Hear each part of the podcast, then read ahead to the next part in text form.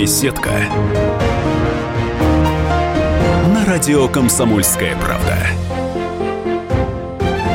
Всем доброго дня. В студии журналист «Комсомольская правда» Александр Милкус. У меня гость, советник председателя Государственной Думы Алексей Чедаев. Алексей, здравствуйте. Да, приветствую вас. Э, разговариваем мы сегодня про цифровое государство. Я настолько впечатлился, наверное, вашим постом. Тут несколько страничек, всего, несколько абзаций. Почему у нас вот так э, долго все э, цифровизируется. И мне казалось, что как раз вот с процессом как бы перехода государства в современные такие вот э, русла у нас очень неплохо, вот по сравнению с другими странами, а, единая вот система оборота документов ЕРЦ, это же потрясающее достижение, но, на мой взгляд, нет очередей, ты приходишь, получаешь документы достаточно быстро, если что-то не приходит э, вовремя, тебе звонят, предупреждают. Я вот эти центры, мои документы видел в маленьких городках, которые уже, и там, в общем-то, все тоже налажено очень неплохо. А, электронные дневники, электронные учебники сейчас Э, развиваются. Что у нас происходит с как бы переходом государств в цифровой формат? По поводу того, что вы сказали, что, мы, что у нас все не так уж плохо, честно говоря, даже э, как-то странно это слышать в том смысле, что мы как-то уже забыли, что э, еще не так давно мы были одним из двух лидирующих ведущих государств мира. И многие вещи у нас вообще появлялись впервые на планете. Да, Нет, подождите, что вы имеете в виду лидирующим ну, я имею в, в технологиях. Да, я ну, это мы э, про оборонные говорим. Не только. Почему? А космос? Эм, э, ну, а, там, подождите, а, тогда в компьютерных технологиях это мы В компьютерных были технологиях он, мы, мы... в отсталых, а сейчас Нет, вот мы... в компьютерных технологиях мы э, были отсталыми только в собственных глазах. На самом деле, конечно, мы отставали в, и в производстве техники, но подготовка российских программистов, она всегда была э, на уровне, ее всегда ценили везде в мире, да и сейчас, если послушать, э, вот э, куда ни плюнь, везде русские хакеры. То есть э, как раз э, что-что, а головастых э, людей, умеющих работать с компьютером, умеющих там программировать, у нас всегда было достаточно. И русский интернет, он же имеет очень яркую в этом смысле специфику. Если вы посмотрите, например, на рынок поисковиков или на рынок социальных сетей, или на рынок бесплатных почтовых сервисов. Да, везде доминирует, соответственно, там Facebook во всем мире, э, Google, кроме Китая, который просто ну, администра... своей, да, административно своей... закрыл, закрыл большим вот этим э, корпорациям доступ на свой вот внутренний рынок. Э, мы были всегда открытыми, но тем не менее у нас лидер по поисковикам наш Яндекс, у нас лидер по социальным, ну, в социальных сетях это наш ВКонтакт, вот, и почтовик Mail.ru, то есть мы, будучи ну, полностью... И, в принципе, как-то можно говорить и об одноклассниках, которые да, создали да. тоже, в общем-то, программисты российские. Мы, будучи, будучи в абсолютно открытом конкурентном рынке, мы, тем не менее, по крайней мере, в своем русскоязычном пространстве довольно успешно э, конкурируем с мировыми компаниями. Вот другое дело, что там трудно выйти за пределы те, вот, того той сферы, где говорят на русском языке. Но вот в мире, в сегодняшнем, мы такие одни – Э, вот, у которых, то есть, еще раз повторяю, э, мировые э, софтверные и телекоммуникационные компании присутствуют, но, тем не менее, большинства на рынке они не имеют. Хорошо. Тогда, вот на ваш взгляд, что мы в последнее время делаем не так, при вот переходе на цифровизацию в цифровую среду? Ну, я в посте, собственно, привел метафору э, офиса. Да, мы помним, как происходил переход э, офиса и делопроизводства на компьютер. Да, он долгие годы шел путем просто такого копирования, воспроизведения того, что делалось на бумаге. Да, мы значит, э, на компьютере воспроизвели печатную машинку, получили текстовый, текстовый процессор, там, Word. Э, мы, э, значит, на ком... ну, имеется в виду не мы, а индустрия сама в целом. Значит, на компьютере воспроизвели таблицу с цифрами, да, получили, соответственно, электронную таблицу Excel. На компьютере воспроизвели... Ну, это же понятно, привычно, почему это да. плохо. А э, только потом, когда вот два десятилетия так поработали, сообразили, что совершенно незачем нам э, воспроизводить э, в написании текстовых документов, если можно вместо этого сразу сделать систему обмена информацией. Э, да, без, без участия вообще такой сущности, как документ. Э, да, и не нужна никакая электронная таблица, когда есть база данных с пользовательскими интерфейсами на любой э, там, вкус и цвет с иерархиями доступа. Слушайте, ну вы, вы думаете, вот. что это примут? Мы привыкли к бумажкам, к справкам. Тем, что ты приходишь, допустим, в тот же офис «Мои документы» и говоришь, дайте мне, и жужжит принтер, и вам да. выдают вот напечатанную бумажку. Александр, вот э, скорость внедрения технологий зависит от э, способности, причем не индивидуальной, а коллективной, преодолевать вот это самое мы привыкли.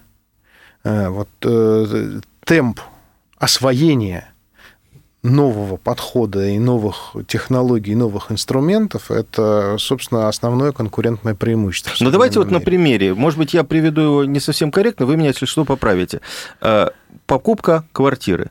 Раньше нужно было идти к э, нотариусу, получать специальную бумагу гербовую с всякими там переливающимися значками. Сейчас вы приходите в единый центр, в этот расчетный мои документы, и вам дают обычную страничку формата А4, где распечатано, что вы являетесь собственником этой квартиры. Но для меня, вот, например, было это непривычно, потому что я хотел, как и раньше, вот красивую бумагу, ну, купил квартиру, да, вот она, значит, э, символ моей квартиры. Но на самом деле это просто документ о том, что э, сделка зарегистрирована в таком-то, э, значит, не знаю, в такой-то базе, и все.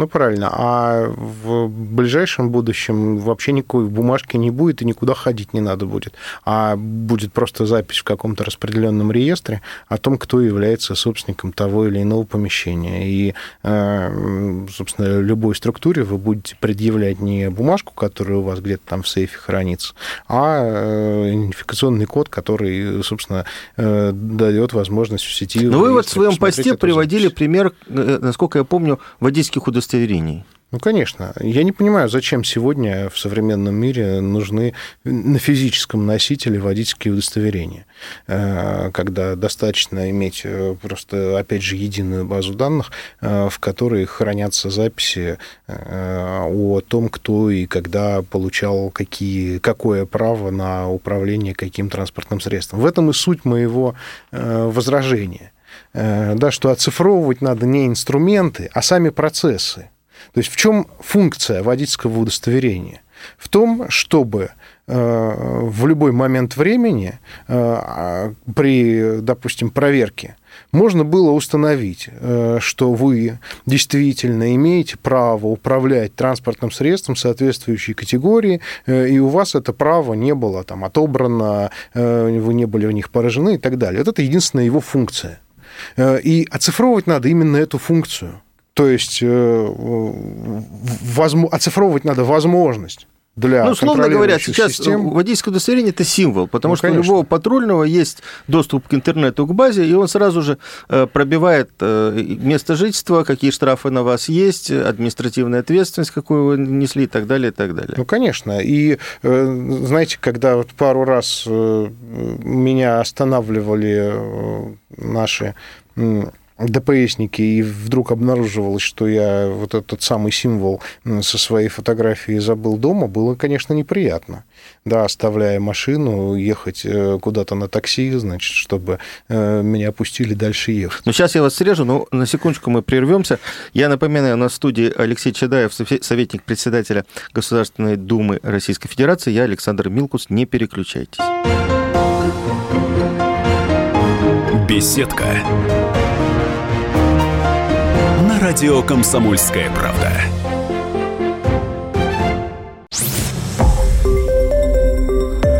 Радио Комсомольская правда. Более сотни городов вещания – и многомиллионная аудитория.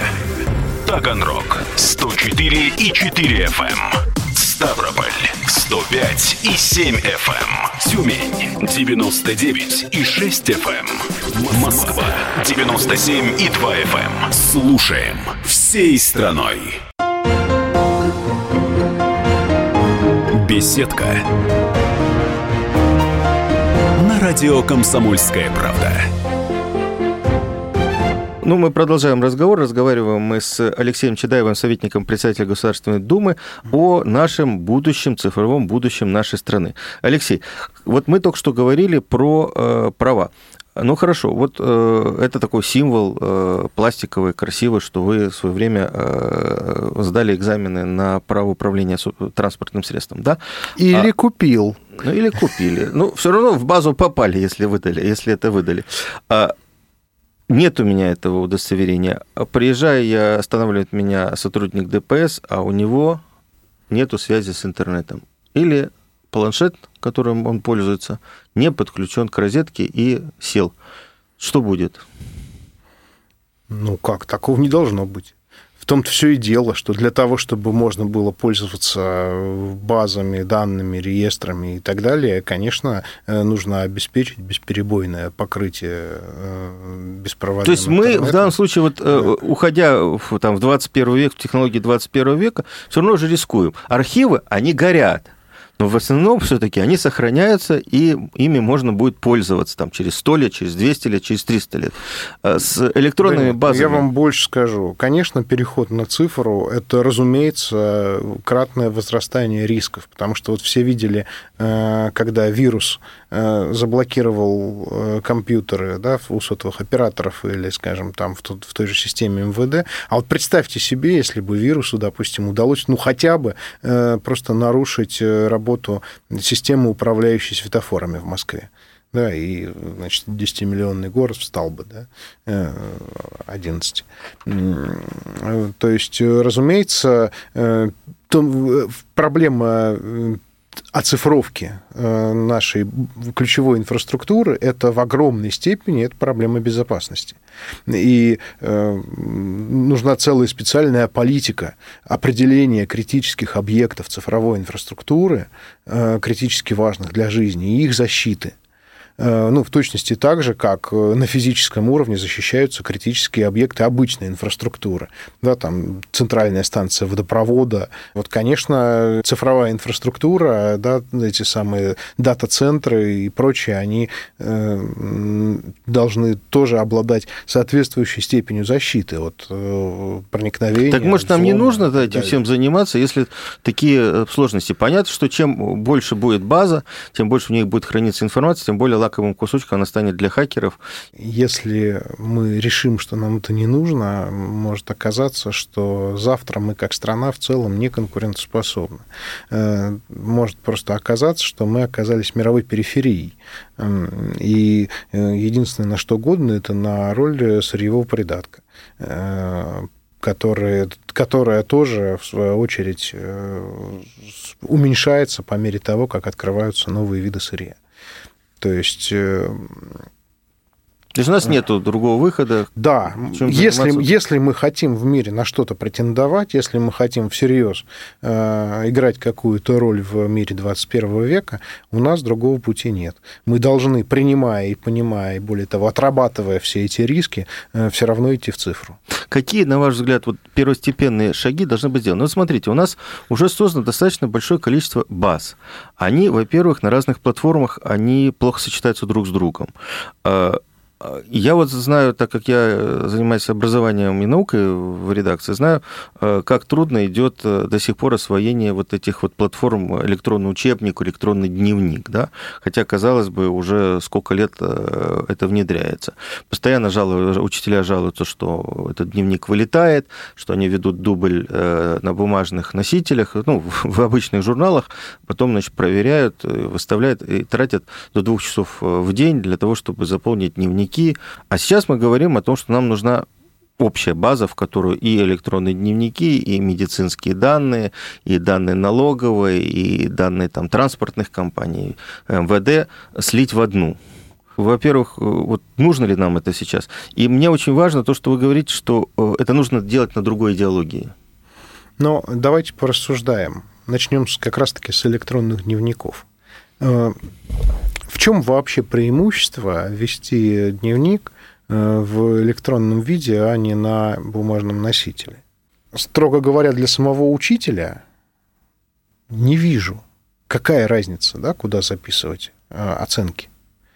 Э, но, э, допустим, уже для э, специалистов, сидящих в, допустим, региональном министерстве образования, большая статистика по оценкам, получаемая одновременно из разных школ со всей территории по одним и тем же заданиям, это огромный материал для аналитики, для осмысления, для работы, для, для э, как, как, изменения программ. То есть э, главное, что дает в этом смысле переход на цифры, это возможность синхронно, одномоментно получать данные из э, множества источников и видеть большую картину. Совсем другой темп э, работы системы. Это первое. А, теперь второе. Вот программа, с которой мы начали э, разговор, а, она называется «Цифровая экономика». Ну вот э, давайте представим себе государство в виде компьютера. Вот государство – это такой очень большой компьютер, э, предназначенный для выполнения разнообразных функций. А, вот что такое в нем экономика? Из общих соображений понятно, что это набор основных приложений, в которых мы, собственно говоря, и работаем. Э, то есть вот как мы в компьютере в основном имеем дело с рабочими приложениями, там тот же Word, Excel, там, э, программа почта, браузер, там еще что-то. То, так вот экономика – это тоже совокупность предприятий, э, в которых и с которыми мы работаем. Но для того, чтобы эти приложения на этот компьютер могли встать и нормально там работать. Нужно, чтобы э, был сам компьютер физический, была операционная система, да, Windows, э, там, MacOS, там, у кого-то Linux там, и так далее. В этом смысле, перед тем, как говорить о цифровой экономике, нужно сначала говорить о цифровом государстве. Государство – это и есть тот компьютер, та операционная система, на которую мы э, ставим разнообразные приложения э, в виде, э, собственно, там, предприятий, компаний, да, тех же школ, да, приложений образования, да, или там тех же поликлиник, да, там, приложения здоровья. В этом смысле идея говорить о цифровой экономике, не ставя вопрос о цифровом государстве, это то же самое, что пытаться поставить Excel на механический арифмометр нет у него никакого разъема и никакого места, куда можно поставить э, электронную таблицу. Я сейчас для, для слушателей скажу. Алексей сейчас попытался покрутить ручкой рифмометра, чтобы было наглядно понятно. Помните такое устройство? Я думаю, что бухгалтеры там 50-х, 60-х, 70-х годов, которые нас слушают, может быть, помнят еще могучая машина. Да. Э, знаете, да, что в свое время э, наши советские физики на арифмометрах э, посчитали расстояние, посчитали давление на почву в зависимости от расстояния от эпицентра ядерного взрыва, тогда как американцы затратили много миллиардов денег на то, чтобы, значит, создать суперкомпьютер, который мог бы решить эту задачу. Но американцы в результате этих сделанных тогда вложений потом получили возможность развить целую индустрию, да, коммерческую, то есть, собственно, интернет, э, собственно, вот мир вот этот персональных компьютеров, он возник из э, той вот... Ядерной да, из, из, из той ядерной космической и прочей да. гонки. А мы, решая вопросы, вот, что называется, с помощью молотка и Кузькиной матери, интернета не создали. И ни Apple, ни Google, ни Facebook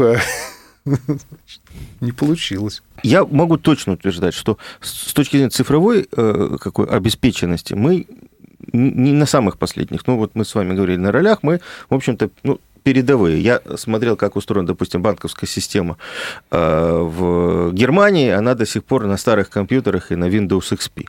Э, я смотрел, в общем, во многих странах. Мы молодцы. Что сейчас вот надо сделать, на ваш взгляд, для того, чтобы мы перестроили все-таки экономику, да, мы же говорим сейчас о, возможно, о влиянии экономики на нашу жизнь с помощью вот э, новых цифровых технологий. Ну, давайте порассуждаем дальше в предложенной модели компьютера. Вот э, на каком языке, на, на, на каком программном э, языке программирования написана наша операционная система нашего государства. На русском. А, она написана на языке законов. Э, Конституция, да, ядро системы, и дальше законы, э, то есть, собственно, драйвера, определяющие процедуру доступа к тем или иным устройствам. Да, закон там, об образовании, да, закон о пенсионном обеспечении, да, закон о бюджете там, и так далее. Вот. вот у любой операционной системы, как мы это теперь знаем, к сожалению, не понаслышке, критически значимым является темп обновления. Так, ну, то есть, давайте опять э... еще прервемся. У меня тут часы показывают, что мы сейчас уйдем на перерыв.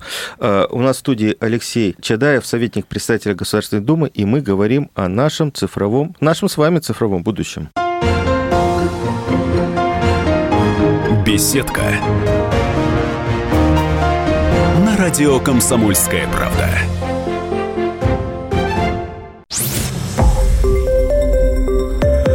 Радио «Комсомольская правда». Более сотни городов вещания и многомиллионная аудитория. Хабаровск 88 и 3 FM. Эм. Челябинск 95 и 3 FM. Барнаул 106 и 8 FM. Эм. Москва 97 и 2 FM. Эм. Слушаем всей страной. Беседка. На радио Комсомольская правда. Мы возвращаемся в студию. В студии журналист «Комсомольской правды» Александр Милкус, мой собеседник, советник, председатель Государственной Думы Алексей Чедаев. И мы говорим о том, как в России не потерять темп в развитии цифровых технологий. Мне кажется, что у нас уже население как-то начало привыкать. Знаете, что для меня было настоящим таким приятным удивлением и даже потрясением, когда я обнаружил, что невероятно быстро интернетизировался Северный Кавказ. То есть дагестанские аулы, а, там, а, какая-нибудь там Карачаево-Черкесия, вот, Северная Осетия, там уровень проникновения интернета э, буквально в считанные годы э, там стал ну, одним, из, одним из самых современных, одним из самых лучших, я думаю, даже по мировым меркам. При том, что буквально еще там за три года до этого ничего не было темп изменений, он, да, происходивших на глазах, он, конечно, поражал воображение. То есть мы можем э, если захотим, даже такие территории, где там э, образовательный уровень ну, не самый выдающийся в стране, э, вот, очень там по-разному. Вот, тем не менее, можем очень быстро ликвидировать то, что называется цифровым неравенством. Итак, о базе. Угу. О базе единой, которую мы создаем. Да. Я знаю, что э, Министерство образования э, сейчас вот пытается сделать такую общую базу, э, связать ее с медицинской, и, чтобы понимать состояние образования и состояние здоровья, насколько они коррелируют у школьников и студентов. Но мы говорим сейчас о более глобальном проекте, а более глобальном, когда все службы наши должны быть связаны в единую информационную систему, и вы говорите о том, что ну, предмет вот этой связи или основа должна быть немножко другой. Ну, конечно. Для того, чтобы разумно понимать, э, что происходит в государстве, приходится сопоставлять, и нужно сопоставлять данные из очень разных э, сфер, которыми занимаются очень разные ведомства. Ну, то есть невозможно, э, например, э, улучшить э, работу дорожников, которые ремонтируют дороги, если не иметь доступ к статистике аварийности и смертности, которыми вообще занимается МВД и Минздрав. Э, достаточно ли безопасна новая дорога, да, или там старая дорога, э, вот это можно, можно судить вот по вот этой статистике. Эту статистику нужно собирать и видеть. Ну вот вы говорите, что на эту программу э, выделяется больше 100 миллиардов рублей. И говорите, что они, если не будут по-новому как бы это все идеология не будет новая, они будут потрачены впустую. Ну, у меня опыт есть, э, наблюдение за нашей системой, э, когда, э, помнится, еще в 2003, кажется, году принималась программа «Электронная Россия». Да. Один из моих коллег-экспертов, хмыкнув, сказал, что они еще не знают, что электрон так же неисчерпаем, как и атом. Имея в виду именно способность системы к освоению абсолютно любых бюджетов. Да, это, это мы умеем, да. но это не только мы умеем. Но, например, цифру 100 миллиардов, я на нее тоже смотрю с подозрением, причем сейчас удивлю, наверное, слушателей, мне она кажется возмутительно маленькой. Э, потому что вот, например, э, бывший министр э, у нас ЖКХ а, или строительства Слюняев как-то приводил цифру, что для модернизации нашего ЖКХ нужны инвестиции в 9 триллионов рублей. В 90 раз больше.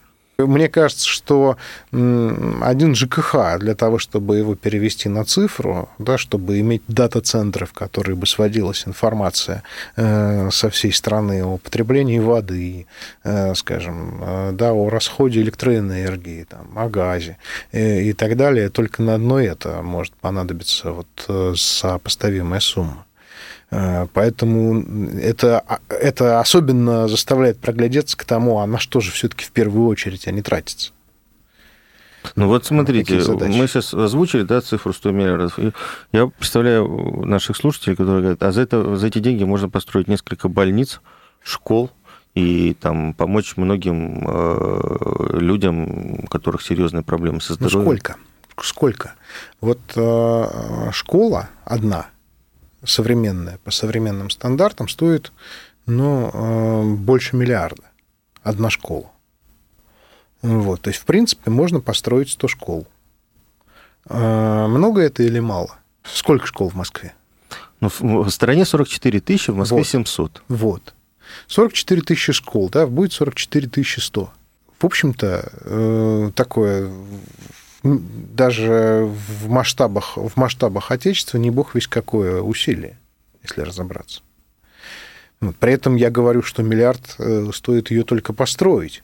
А давайте еще заложим сюда, например, затраты на обучение педагогов. Пять лет э, в педагогических вузах э, за счет государства готовить, потом им платить зарплату и так далее.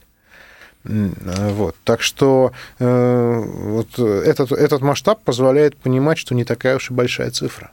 На ваш взгляд, когда вот этот проект может быть запущен, и а главное, я так понимаю, что окончен он не будет, потому что он все время будет развиваться, все время будут какие-то там доделки, переделки. Это как вот мы с вами говорили про обновление операционной системы, это надо делать всегда и все время, потому что будут новые вызовы. Но хотя бы вот в обозримом будущем мы можем получить вот действительно цифровую Россию и представлять себе, что у нас происходит, нажав одну кнопку на компьютере мы можем создать, э, самое главное, э, физическую инфраструктуру. То есть действительно сделать э, так, чтобы интернет был доступен и дешев во всех тех местах, где живут люди и работают ну, в сколь-нибудь там, статистически значимом количестве. Это важно. Потому что, когда мы говорим о цифре, вы тоже знаете ситуацию в школах, я уверен. Э, да, скорость э, работы интернета в школах э, у нас по стране даже сейчас, она, знаете, очень... Ну, по-разному, да. Да, очень по-разному. Я знаю, что сейчас очень мощно развивается вот это онлайн-образование, э, э, электронные уроки. Это тоже очень важно, когда э, дети, если у них нет учителя, или учитель заболел, или учитель не очень хорошо знает эту тему, может им показать уроки ведущих московских, питерских, екатеринбургских учителей.